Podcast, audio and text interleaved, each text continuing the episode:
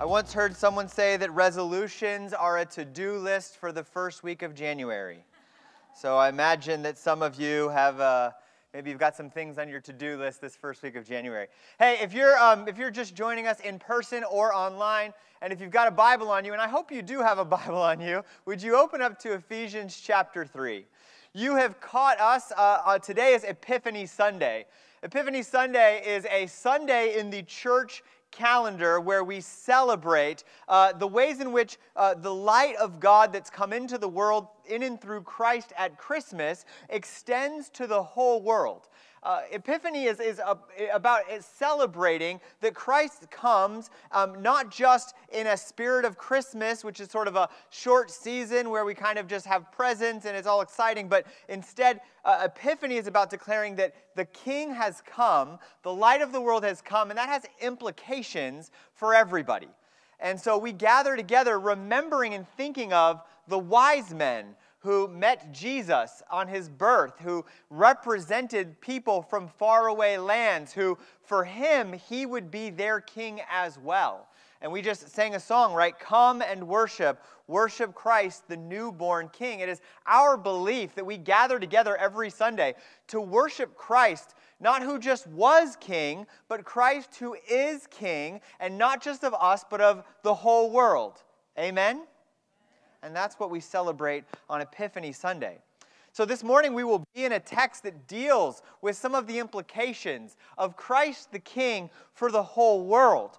And we'll do that by diving into Ephesians chapter 3. When I was in high school as a freshman, I got the unique privilege and opportunity to head to Mexico on a Mexico missions trip. It was one of the things that my high school youth group did. We would travel from the Bay Area, Northern California, down through Southern California, through San Diego, into Mexico, where we would stay for an entire week, helping to build houses, helping to share the gospel, helping to partner with local churches in their mission and their service of their community. My freshman year, I got an opportunity to go on this Mexico missions trip, and we drove the first leg from Northern California to Southern California, and we took a break for a meal, as you often do.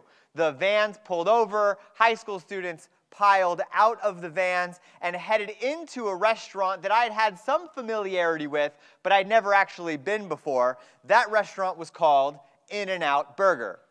In-N-Out Burger, when I was in high school, really only existed in Southern California. It didn't make its way up to the Bay Area until I was in middle high school. But right at the beginning, this was a brand new restaurant for Southern California people only. If you're not familiar with In-N-Out Burger, it's very much a California thing.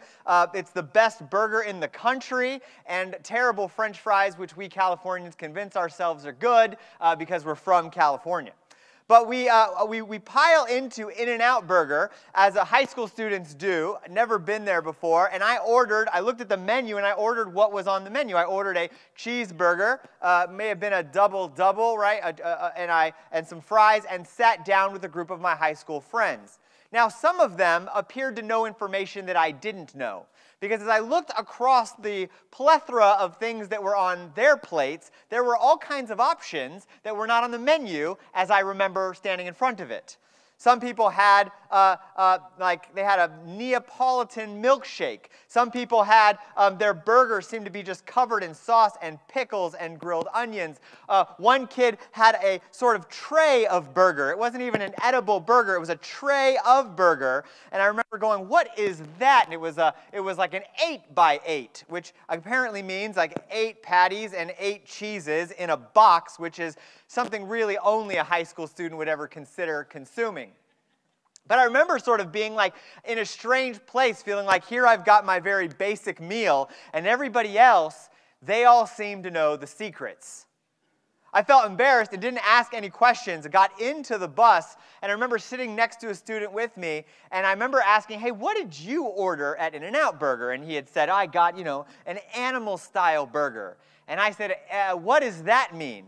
And you could just see the delight on his face as he was about to give me an entrance to a secret club, the In-N-Out secret/not-so-secret menu. His face lit up with delight as he began to tell me about all of the things that were available, all of the menu options that were hidden from my very eyes, which were there, but I didn't know about it. He went on with delight to tell me that I could have gotten a root beer float or a grilled cheese sandwich, or I could have gotten mysterious goopy cheese on my French fries. There were all sorts of options available that I didn't know. He was happy to tell me about the beauty of the In-N-Out secret menu, to give me my pass into this, well, not so exclusive club. And then we head into Mexico to tell people about Jesus. But I remember being sort of strangely struck by the fact that telling people about Jesus never really came with the same excitement that it did on the bus, explaining to me the beauties of the In-N-Out secret menu. And I started to wonder, I reflect on that day as I've gotten older, about the kinds of things that we are excited to share, the kinds of secrets that we are excited to invite people into. You know, our country is increasingly weary and sort of concerned about proselytizing or the sharing of one's religious views. But make no mistake, we do live in a country where people are still just as excited as ever to share their views. In fact, maybe more so than ever. But it's interesting that often our faith, our religion, our views of Jesus and God, that those sorts of things are the kinds of things that we're more tempted to keep a secret. It's challenging to share our faith, challenging to tell people in our lives about the good news of Christ, the newborn King that we've sung about. I want us to reflect for a few minutes this morning about whether or not the good news, the gospel that we hold to, whether or not it has become a secret for us. Whether it's become a secret for you. A kind of good for me, not for thee sort of secret. And this morning, I want to allow Ephesians chapter 3, and I want to allow Scripture and Paul in Ephesians chapter 3, God's very word, to sort of challenge us to think again and to see again the beauty of the gospel and its implications for the whole world. So if you have a Bible, open with me to Ephesians chapter 3, where we will together look at the first 12 verses. Ephesians is a book written by Paul to the church in Ephesus. Paul, writing this letter to this church, to the Ephesian people, at the time he writes this letter, he is in prison. And he has written thus far in the first two chapters of Ephesians, he's written about some glorious doctrines and the beauty of Christian faith. And then here in Ephesians chapter 3, verse 1, he begins to get a little bit more personal. And this is what he says in Ephesians chapter 3, verses 1 through 12. Follow along with me if you've got it in front of you. Verse 1, Paul says this. For this reason I, Paul, the prisoner of Christ Jesus, for the sake of you Gentiles. Surely you've heard about the administration of God's grace that was given to me for you. That is, the mystery made known to me by revelation, as I have already written briefly. In reading this, then, you'll be able to understand my insight into the mystery of Christ, which was not made known to people in other generations, as it has now been revealed by the Spirit to God's holy apostles and prophets. This mystery is that through the gospel, the Gentiles are heirs together with Israel, members together of one body, and sharers together in the promise in Christ Jesus. Verse 7, I became a servant of this gospel by the gift of God's grace given me through the working of his power. Although I am less than the least of all of the Lord's people, this grace was given me to preach to the Gentiles the boundless riches of Christ and to make plain to everyone the administration of this mystery, which for ages past was kept hidden in God, who created all things. His intent was that now, through the church, the manifold wisdom of God should be made known to the rulers and authorities in the heavenly realms, according to his eternal purpose that he accomplished in Christ Jesus our Lord. In him and through faith in him, we may approach God with freedom and confidence. This is the word of the Lord. Thanks be to God. I want to spend a few minutes in Ephesians 3, the text we just read together. Ephesians 3, 1 through 12. First, let's look at the first 6 verses, and then we'll look at 7 through 12, divided into 2 parts. The first part, verses 1 through 6, here's the major idea that I want you to understand this morning. Here's the major idea of Ephesians 3, 1 through 6. Here it is. Because of Jesus, everyone gets an invitation to the party. Because of Jesus, everybody gets an invitation to the party. Paul begins in Ephesians chapter 3 by saying that he's a prisoner. And the reality is that when he writes this text, he is in fact in prison. He has been put in prison. Why? Because wherever Paul goes, he begins to proclaim a mystery, as he puts it. Now, mystery in English is a little bit different than the word mysterion in Greek. The word mystery in Greek is to be viewed as an open secret. Much like In-N-Out, right? Much like a thing that it's accessible. It's been made revealed. You can access it. You can know it. You don't have to be on the outsider of it. In English, when we talk about mysteries or we talk about secrets, we talk about things that are hushed and kept private, things that are closed off and hidden, things that we might not have access to, things we would not be able to listen to. But in Greek, the word for mystery is that which was once hidden but now made open and available to all. And Paul says that this mystery is central to what it is that he's going through. He says in verse 2, Surely you've heard about the administration of God's grace that was given to me and you. That is, the mystery made known to me by revelation. Paul has the mystery, something that was sort of hidden, is now not hidden. It's now open. It's now available. It now can be seen by all. How and why? Because Paul got this through revelation. He makes that clear. If you know Paul's story, Paul was zealous. He was zealous in his pursuit of God, zealous in his protection of the character of God, zealous in his desire to see that God not be thought of differently than God is. So zealous, in fact, that when Paul first hears about the proclamation that this Jesus is the Messiah, that he is king of the whole world, Paul begins to persecute those who would in any way, shape, or form elevate Jesus. And then Paul famously, as some of you know, is traveling on the road to Damascus, where he is then blinded by the light of God. Jesus appears before him. Jesus asks him why it is that he is persecuting not his people, but himself.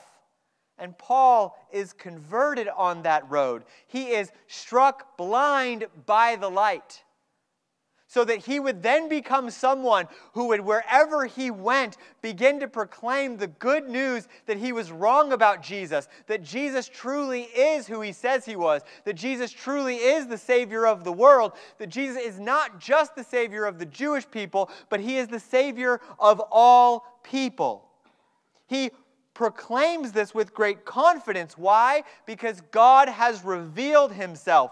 We have revelation. Revelation, a word that means to reveal. God has revealed himself. Christianity is about revelation, not about speculation. Do you ever notice how often people have speculation about who God is? The Bible teaches that there are two kinds of revelation. There's what we would call general revelation. General revelation is access and information about God that we can plainly know just by looking at the world around us. If you look carefully at the world around us, you can see that God is a God who cares about beauty. Have you ever seen the sun set over the Pacific Ocean? God is a God who is not just awesome, but just sort of vast in his power, in his depth and breadth. We can see that by looking at the stars that are far off in the galaxies. God is powerful. God is timeless. God is a creator. We know that God is good because we look at our own human hearts and we believe in our own hearts that good is a thing and evil is a thing. Sure, some of us deny the reality of good and evil. About 20 years ago, famously in a debate, Bertrand Russell, the great atheist philosopher, he said that the Holocaust was not wrong. He didn't like it, but he didn't have the ability to call it evil, much to the dismay of his audience, who recognizes, as you do today, that when we see evil in the world, we can call it evil. And we can call it evil because God has written the knowledge of good and evil on the human heart. We have the ability to see that there are things that are good and there are things that are evil, and we can see them as such. That's through general revelation. We can generally know some things to be true about God because God has made them plain to us. But the Bible also speaks of special revelation, namely that God reveals himself in special ways. In Scripture, we believe that God has revealed himself. When we gather together each Sunday and we read out of this sacred text, we are not just reading a letter written by a guy named Paul to a church in Ephesus. We are reading God's very words. God wrote a book to reveal himself. And we see the greatest and clearest revelation of God in the person of Jesus, the one who we celebrate's birth at Christmas. That in Jesus, God is made flesh. God is made real. We can know who God is through special revelation. We don't have to practice speculation. We have revelation. Go around today and ask people in your life what they think about God. There will be some who say they don't believe in God, and that's true. There are people who don't believe in God. But there are lots of people who, in our particular context, believe in God, and then you ask them questions about the God they say they believe in, and all of a sudden it becomes very speculative. Well, I think that God's kind of like this. Well, I think that here's how God would react in this situation. Well, here's what I think God thinks about this particular behavior. Well, here's what I think God would do about this particular concern. People speculate all the time. Friends, we have something way better than speculation. We have revelation. God has revealed himself, and that's good news. Amen? We don't have to speculate. Some of you bought Christmas gifts. Aren't speculative Christmas gifts the worst kind to get? Some of you did it this time, right? You went out and you bought a Christmas gift. I know you did it, and you wrapped it. And then you crossed your fingers and you hoped that the person, when they opened the gift, was going to love it. But you didn't know. You weren't entirely sure. Maybe you just kind of winged it. And maybe that went really well for you. And you thought, oh, I can't wait. I don't want to have to do that again. I'm so glad I have another year before I have to do that again. Others of you, you had a strong sense that the particular gift that I'm getting for my kids, my spouse, my friends, my coworkers, right, my parents, I knew if I get them that gift, I know they're going to love it. Why? Because you knew something about their character. You knew what they loved. You knew what they don't love. It is such a beautiful thing. We can know what God loves. We can know what God cares about. We can know what God thinks. We can know what God wants us to do. We can know that because we don't have to speculate. We have revelation. Let me ask you this morning, is what you think or know about God based on speculation or revelation? I want to tell you that if it's based on speculation, if you're not careful, you'll begin to start to blend in to the cultural ideals around you, bending and shaping your views of God, not from God to your world, but from your world to God. And the beautiful thing about Epiphany and the King of all creation is that we have declared again and again that God is not just the God of our particular time, our particular place, but of all people and all places, which means every culture is going to get some things right about God, and every culture is going to get some things wrong about God. In order to know God, to serve God, to love God, we need revelation. And brothers and sisters, there's good news. God has revealed himself in Scripture and in the person of Jesus. So Paul says he's been entrusted with this mystery, a mystery that came by way of revelation. What is that mystery? Well, he says it right there in verse 6. He makes it clear. Look at verse 6. This mystery is that through the gospel, the Gentiles are heirs together with Israel, members together of one body, and sharers together in the promise of in Christ Jesus. That is the mystery that Paul declares. Paul declares that outsiders are invited to the party and that they have equal standing in Christ. Paul goes out of his way to use these three terms: same heirs, same body, same promise. Now, why is this so controversial? So much so that Paul is put into prison. If you read the book of Acts, you will sometimes see Paul preaching, and there will be sort of Jewish leaders that will come around him, and they'll sort of listen to what he says. And then Paul will say something truly outlandish. He'll begin to suggest that people who are not from the tribe of Israel, people who are not Jewish, but rather Gentile — Gentile just means not Jewish — that they are invited to the party as much as the Jews are. And this gets Paul in a lot of trouble. This is the controversial claim that he makes. Paul will proclaim again and again that Jews and Gentiles, once divided and separated, are now united to one another by being united to Christ. Now, in order to understand why this is controversial, you have to understand what they thought before. See, before it was not uncommon for Jewish men to wake up in the morning and to pray prayers thanking God that he did not make them a Gentile. Now, you probably don't pray a prayer similar to that, but there was a time and a place when people did pray prayers where they would say, "God, thank you for this morning, and thank you that you didn't make me a Gentile." And there was a belief at the time that maybe Gentiles, maybe they would be able to come into God's kingdom. Maybe they would get an invite to the party. But in order for them to do that, there's a couple stipulations.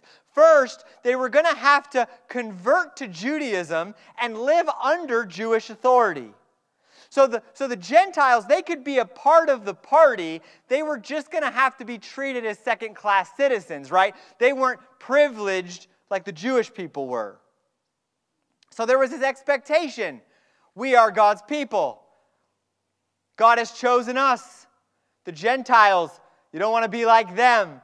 Sure, they can come to the party, but if they come to the party, they're going to have to become like us, and they're going to have to be subservient to us, to our way of doing things.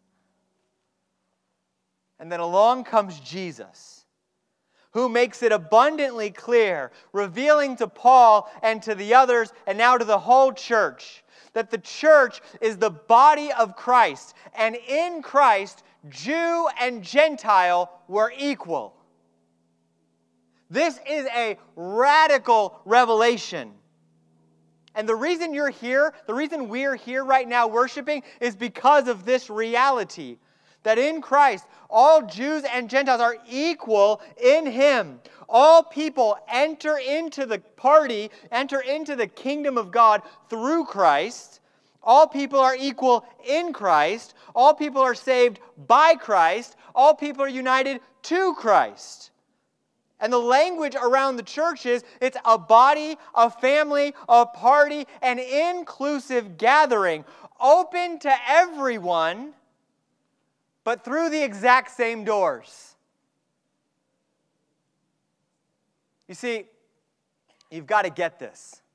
When I start talking about the inclusivity of the party, of the kingdom of God, some of you get really excited.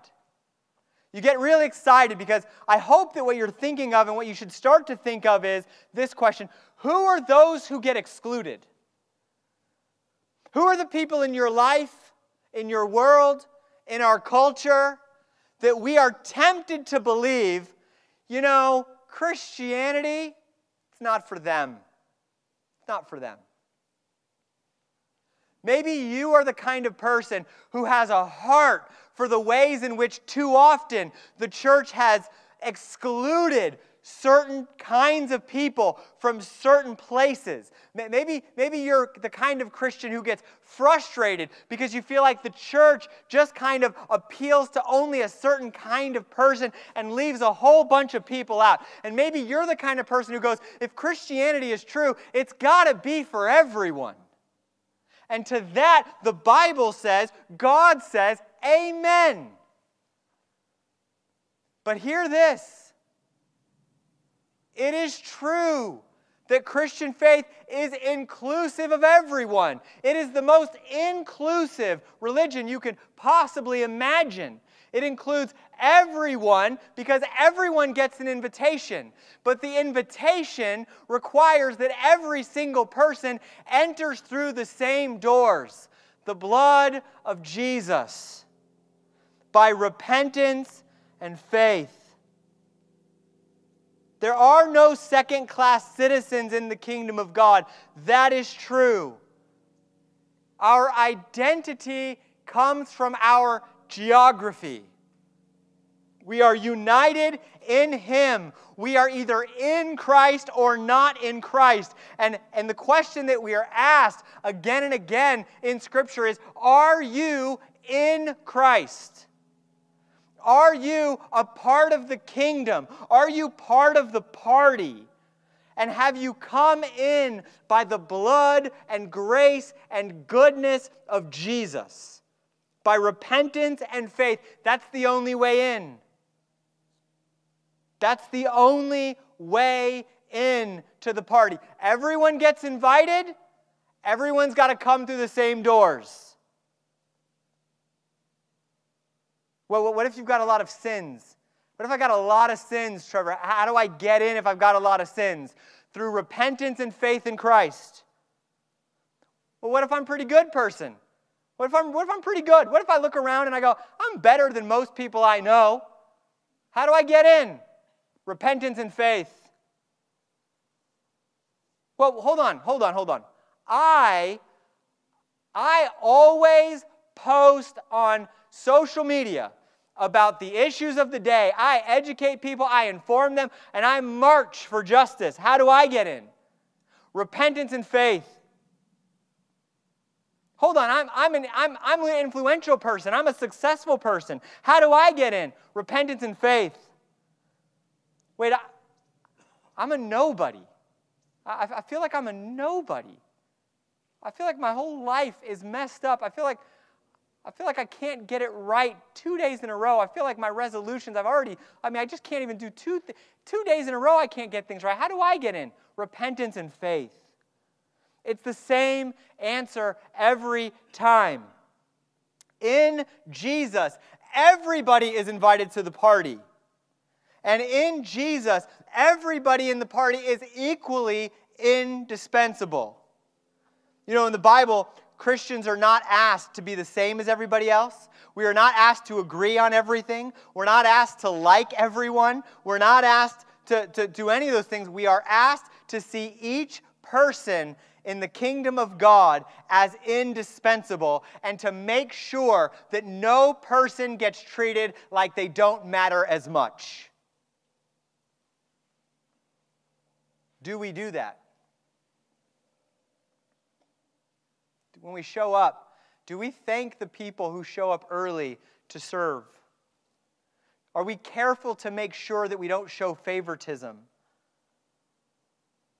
We must, if we are a church, understand that everybody is invited to the party. I want you to believe that. I want you to understand that Christian faith is the most inclusive, exclusive. Everybody is exclusive. Every group is exclusive, right? There's no such thing as an all-inclusive group. Everybody has some exclusive. Christian faith is the most inclusive. It looks for the people who are far off and far away.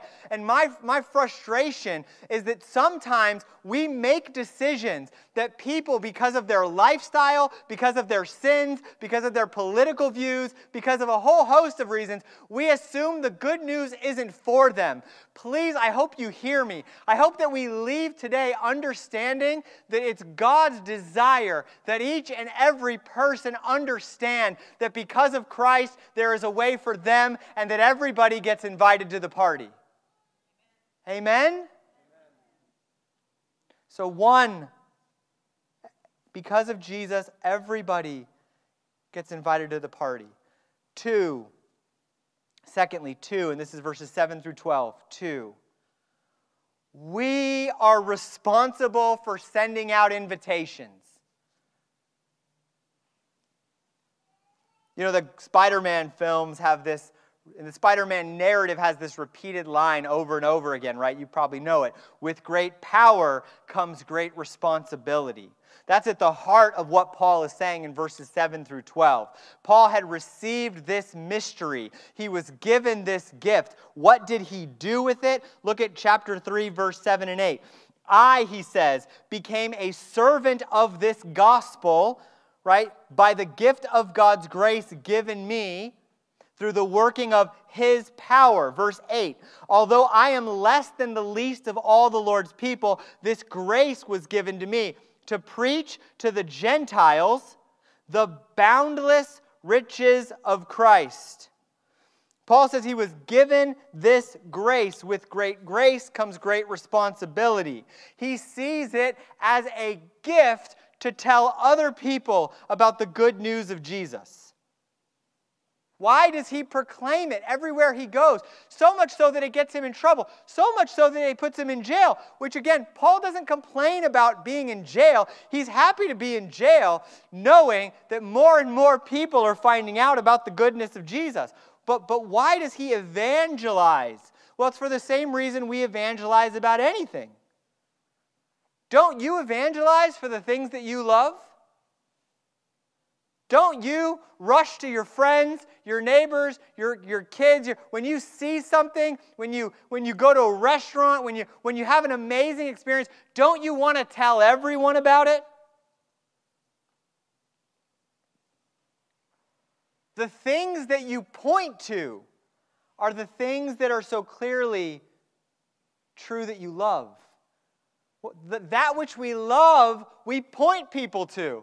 You got to hear about this new restaurant. You got to see this movie while it's still in theaters. You got to hear this album. It's fantastic. We point people to the things that we love. For Paul, the thing that he is in love with, the thing that has changed his world, is Jesus. And part of the heart of that is that Paul sees himself as unworthy of the invitation that he has received. Look what he says in verse 8. He calls himself the worst. He calls himself little. Paul was locking people up. He was persecuting people. He was watching people get murdered. And Paul sees himself as someone who is so against Christian faith that when Jesus meets him and changes his life, he feels totally indebted to a life that is rejoicing in the grace of God because he has tasted the grace himself. See, once he had tasted God's grace, it changed his posture to everyone. He got an invite. Some of you forgot that you got invited. Some of you forgot how messed up you were. You got invited. If you are a Christian, God invited you into his kingdom. You. Some of you are like, yeah, I know, of course he invited me. No, you're missing it. You. As selfish and self-centered as you are, as often as you fail to love people, as often as you are thinking about yourself all the time, as often as you know what is good and choose what is evil, as often as you see the light but choose the darkness, you have been invited to God's kingdom. And when you get that it's by grace through faith, and you taste it, when you have the ability to see, God, you invited me. Jesus tells a story of inviting people to a great feast. And he says, go out and invite people to the feast. And there are people who get the invitation, and their response to the invitation is, I got other stuff to do. And then the king in the parable Jesus tells says, go out and invite the people who just don't think they're worthy to come to a king's feast. And Jesus says, that's like the kingdom of God. Some of us forgot that we were the people who, when God sent us an invitation in the mail, right? What is more glorious than finding in your mailbox an invitation to the kingdom of God written by Christ, paid for by Him, in and through and by His grace, available to you? It can never be taken from you now and eternity. He invited you. And then I want you to see this. You've got to get this. Because Paul talks about the boundless riches of Christ. And if you look at how different people translate that word boundless, some translate it as unsearchable, right? Endless. Maybe the word I would go is infinite. The infinite riches of Christ. The infinite, some of you, infinite riches. Just think about infinite riches. Paul has gone everywhere and does so in the first two chapters of Ephesians. Here's what he says. He says, in Christ, forgiveness of all of your sins. In Christ, victory in this life. In Christ, reconciliation with the God of the universe. In Christ, you're a member of a new society.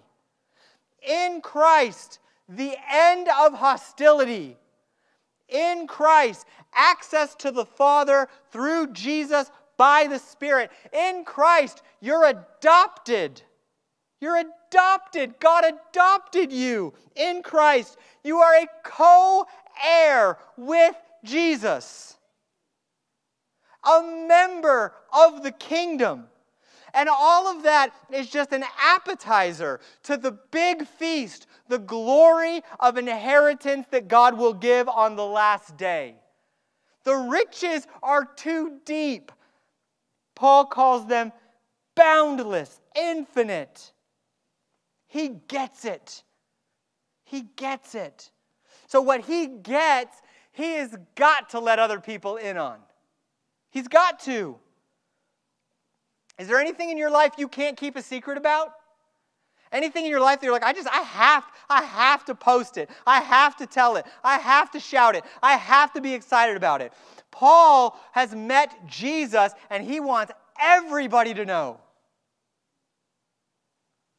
I have to be honest. I've been praying that God would give our spirit of invitation back to us as a church. Not the spirit just to come to a church. That's great. That's lovely. My heart, our heart as a church, is not that people would just come here. Our heart is that people in your life who don't know Jesus would come to know Him. And the way He's going to do that is by placing people who know Him in their lives, and that means some of you. Paul has met Jesus, and for Paul, Jesus is 5 stars. But I sometimes wonder if our Christian experience is a 2-star experience.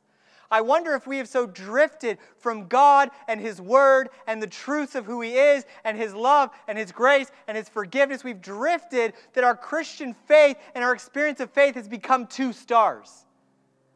And you don't tell anybody about 2-star anythings. We will never share the invitation to the party. We will never be filled with that joy of wanting to see people come to know God until we have once again tasted the riches of God ourselves. The Bible says that people who don't know God are in the dark. And so Paul uses this word. It's a word, it means to enlighten. Photizo is the word Paul uses as he talks about his preaching. It's to enlighten not just some people, but all people. All people need this good news. Let me just pause, because it would be a shame for us to leave this morning and not do this. Just pause and ask yourself, who in your life needs Jesus? Who in your life needs boundless riches?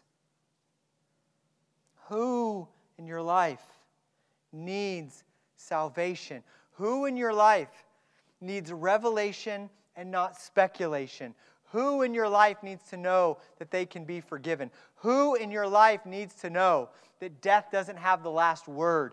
Who in your life is stumbling around in the dark and needs the good news that God has given and entrusted you with? But Jesus doesn't just give us salvation. He gives us a family based on unity in Him. That's part of what is happening in verses 7 through 12. It's the proclamation that through the church, through our unity, through the way we love one another, through the way we help one another, through the way we serve one another, that it serves as a testimony. Our unity serves as a protest to the divisions in the world. It's always been my dream and will always be my dream that what people would say about our church is, man, you people outside of the church, our country, our world is filled with division, but when you all enter into this space, those divisions, while still there, don't matter, because we taste a kind of deeper unity that is achieved in Christ. The unity that our world so desperately needs ought to be shining brightly in His people as we gather as a church. And so we proclaim this unity. If we don't proclaim this unity, we shortchange the gospel. If we don't live this unity, we don't live the gospel. Some of us have a personal, private Christian faith. And I want to tell you, Christian faith is personal, but it is not private. All of us are managers and stewards of this good news. And Paul was ready to suffer, be imprisoned for its proclamation, because it was a privilege for him to do so. It's a privilege for us. And so my hope is that we would be a church that invites people to the party, because we have tasted and seen that the Lord is good. So let me ask you, are you experiencing the goodness of God? Does your faith and your experience of Jesus give others the impression, man, I got to get in on that? And I don't mean that I'm saying that you should have a happy, clappy kind of Christian faith. Often the most powerful testimony is when you are suffering, when people look at your life and they go, man, you've got it really, really difficult. And you go, yes, I do. I do have it difficult. I recognize that. But you know what? I'm experiencing joy and hope and peace and power in the midst of my difficulty. That gives people the impression that there is something, there is a joy and a hope that is stronger than what the difficulties we face in this life can sort of take away from us. Many of us, I found myself in a conversation just the other day. Many of our world, we believe this. We believe that difficulty in life, that's the obstacle to overcome to get to joy. If I want joy, I got to eliminate all of my difficulties, right? But the Bible teaches that joy can be found in the midst of our difficulties, because there's a kind of joy that even difficulties can't take away. It's the joy of knowing that we are secure in Christ, the one who is working all things for the good of those who love Him. And if we know that, then we can testify to that. People will be riveted because they long for a joy and a hope and a peace that exists in the midst of their difficulties, not just on the other side of it. Does your faith give others the impression they have to get involved? Does your faith give people the impression that they are invited to? Or do you live your Christian walk in such a way that it gives people the impression that it's so exclusive, it's not for them? The beautiful thing about the gospel is that it gives us what nothing else can. Notice in verse 12, it gives us freedom and confidence as we approach God. Freedom and confidence as we approach God. Some of us find ourselves at the beginning of 2022, and our faith is a mess, our life is a mess, our anxieties are a mess, our worries are a mess. We've got all sorts of chaos in our world. In Christ, you can have something that is strong, sturdy, and stable. Freedom and confidence to approach God. And that's not speculation. That's revelation. May we be the kind of church that invites everybody to the party, because this gospel isn't just for us, it's for the whole world. Let's pray. Father, we find ourselves here on Epiphany, and we find ourselves at the center of a world and a community that desperately needs Jesus. Lord, you have entrusted us with a message. That's what you've given us. That's what makes us different, Lord. You've given us a message of hope, a message of peace, a message of salvation, a message of eternity, a message of reconciliation, a message of unity, a message of justice, a message that in and through Jesus, by repenting and believing in him, we can become new people, co-heirs with Christ, adopted into the family, and able to approach you with confidence and assurance and boldness and faith. What greater joy than the endless riches you've given us. And Lord, so often we hide our faith under a bushel. Lord, help us to be a city on a hill, to be a people who, like on Christmas Eve, found our candles lit up and then brought that light into all the places and spaces where you've called us to go. May we be a people who sees every person that we encounter as someone who desperately needs the gospel. May we see every person as someone who is to be invited to the party. Let us not count anybody out for any reason, but to see that by and through Christ, you have made a way for even us, and therefore you've made a way for everyone.